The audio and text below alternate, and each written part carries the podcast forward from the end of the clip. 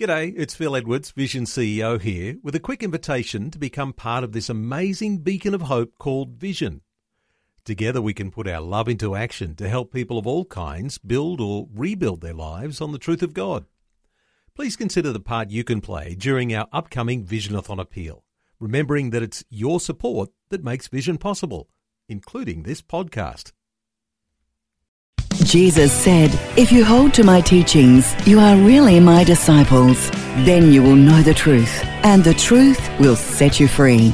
A man once booked a cruise for himself and his family on a luxury liner.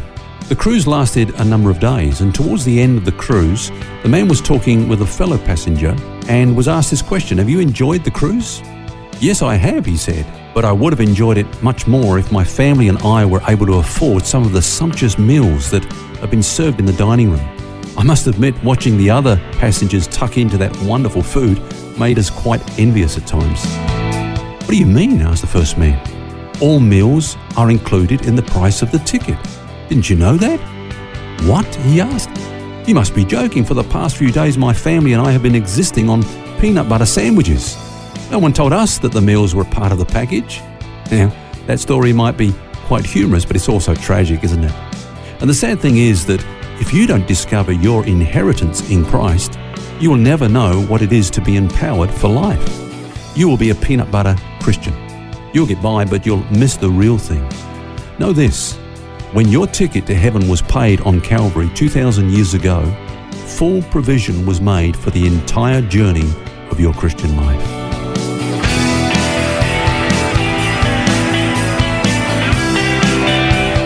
This is Set Free with Ken Legg. Are you deficient or sufficient? Will God ever allow you to be in a situation where you don't have the resources to cope with it? Now, we're trying to demolish a few myths this week uh, that have been created in Christian circles that suggest we're incomplete. We need some top ups and injections in the arm now and again. And uh, Ken, I think I'm correct in saying that much of what you've been sharing uh, is in your book, uh, This is the Life. It's all unpacked in there? That's right, Phil. As you know, I've I've written several books, and the most popular by far is uh, "This Is the Life." The feedback that we've received from this book has been absolutely amazing, and obviously, you know, the book itself has come out of my own journey in the Christian life, as well as my study, of course, of God's Word. Mm. The early years of my ministry were such that I, I, would have to say that I was actually preaching a wrong gospel. I was preaching a, a legalistic gospel. You know, you've got to do this, and if you don't do enough of this, you won't be saved. You'll be going to hell. Talking to people that have already put their trust in Jesus Christ for their salvation. And, uh, mm. you know, but I think it's Paul that says the law kills. Well, I was basically killing my congregation every week, you know, with pure legalism and guilt manipulation, fear manipulation, and a lot of stuff that goes on in religion, you know. I, I think after about six years of being in the pastoral ministry, I, I came across these books by uh, Dr. Martyn Lloyd-Jones. Uh, these commentaries on the book of Romans, and I started to read them. And as, as I began to go through this incredible epistle, I began to discover that, hey, I've been preaching a wrong message, a wrong gospel, and uh, uh, a false gospel. And God just changed my whole life. You know, I began to see that God didn't give us a bunch of rules to try to live up to these, and our whole Christianity hinges on our success in rule keeping. You know, He gave us life. Mm. He gave us the life of Christ, as we've been sharing this week. And and that's what the book is all about. This is the life. This is the life of Christ. And and so eventually I wrote this book, and um, uh, it was just such a blessing to a lot of people. And we've had a reprint of it and uh, written a um, discipleship workbook that many churches around the country and even overseas are, are using. Everything we do in our church is basically wrapped around the truths from the Bible that we've uh, put into this book. Our discipleship program, our counseling program, our identity driven life recovery program.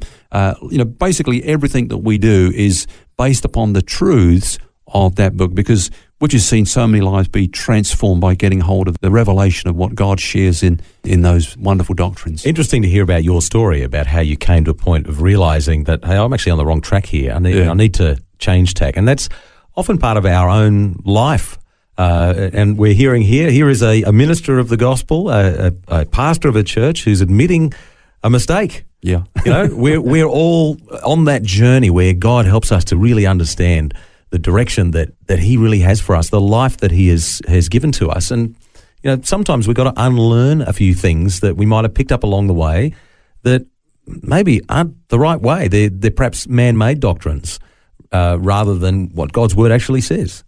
Yeah, that's right, Phil. And, and you know, the, the Bible says it's the truth that sets us free. Uh, you know, whenever I'm counseling someone and they're struggling, the, the, first question I'm asking myself is, what lie is this person believing? Because mm. that's what's binding them, and it's the truth that sets them free. And uh, many, many say the word religion actually comes from the Latin word religere or religere. I don't know how you pronounce that, but it actually means to tie or to bind. Hmm, interesting. and so that explains why the power of religion is such a, a potent thing. You know, um, just a couple of weeks ago, I I had a, um, an email from a young lady that I know in another part of the country, and uh, she just shared with me tragically um, of a, a, Christian, a guy that was professing Christ, and uh, uh, he actually took his own life. Yeah. And at the funeral, it was said that um, what led him to that was just the, the sheer pressure of trying to keep up with the standards of the Christian life, the, the requirements of the Christian life. And, and I thought, how tragic is that? You know, um, he took his own life because he felt the Christian life was a burden that he could not carry. He could yeah. not sustain. Now, Jesus said, My yoke is easy, my burden is light. So I don't know what he got, but he probably got religion instead of the true message of the gospel, you well, know. Jesus came and uh, said that I came to give you life yeah. and to give it to you abundantly. That's right. And life doesn't come through rules and regulations. No, it doesn't. It comes through heart relationship. Absolutely. And when you read the Gospels, Phil, you, you'll see that Jesus didn't really have a lot of time for religion or religious people. I mean, he had a lot of patience and love and compassion for people that have mucked up in their lives. He hung out with sinners and so on, but not with religious people. Um, and it's probably worth pointing out at this point that there is value in the law, there is value in the Ten Commandments and so on, but it's there. Uh, as a schoolmaster, the Bible says it's there as a mirror for us yeah. to be able to see how dirty we are, yeah. to see what our true state is. But it's God's grace that we must accept that covers our sin. Yeah. And so it's not about trying to jump through the hoops. No. It's about seeking Him and aligning our heart to His heart. Yeah, and, and Paul never denigrated the law. He just says, hey, it's not a good marriage between you and the law. You know, we're married to Christ because he didn't give us rules. He gave us a relationship. He didn't give us yeah. law. He gave us life. Yeah. and, and that's what makes the difference. So religion is all about law. Now, of course, the law had about 613 commandments, but the religious leaders of Jesus' day, uh, thought that wasn't enough. So they added another couple of thousand, and uh, that's where Jesus had an issue with them. You know, uh, they just kept adding law and law and law, and in the end, they did tie the people up and, and bind them up in a way that just uh, depressed them, you know, and caused them to be in bondage and defeat. Yeah. Um, they had a really interesting one that I've heard actually of, uh, about double dipping. Yeah, that's right. if you you might be guilty of that at parties, you know, where yeah, you put yeah. the chip in for the second time, but um, you weren't allowed to do that.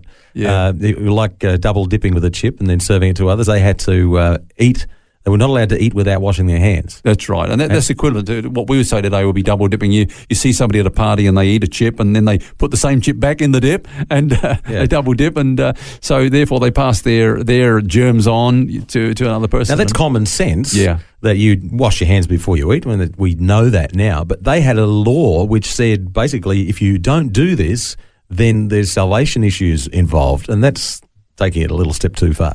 Yeah, and that's the whole point is that they just put people in a straitjacket. They had laws about almost every situation in life. So you had to kind of um, know what was permissible and what wasn't permissible, and, and life just became one big bind, you know. Mm. Uh, we see that still today, though, in, in uh, the church, in religion, in saying that you must do this, that, or the other. Maybe it's not as extreme as that, but things that bind us up in jumping through the hoops rather than entering into that relationship and accepting God's grace. Yeah, and that's why the subtitle of my book, uh, Phil, is called How to Establish Your Heart in the Grace of God.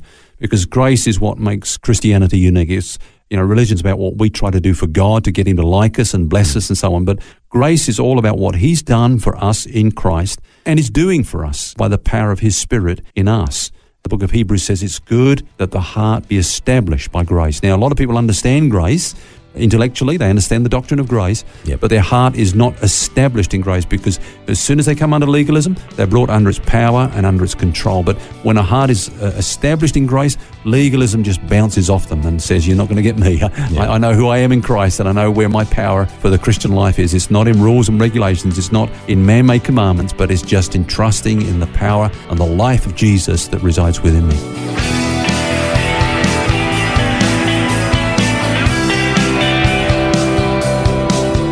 And that's where we must leave it for today. But more tomorrow on the theme Deficient or Sufficient. And until then, remember you don't have to carry that baggage because God wants you to be set free.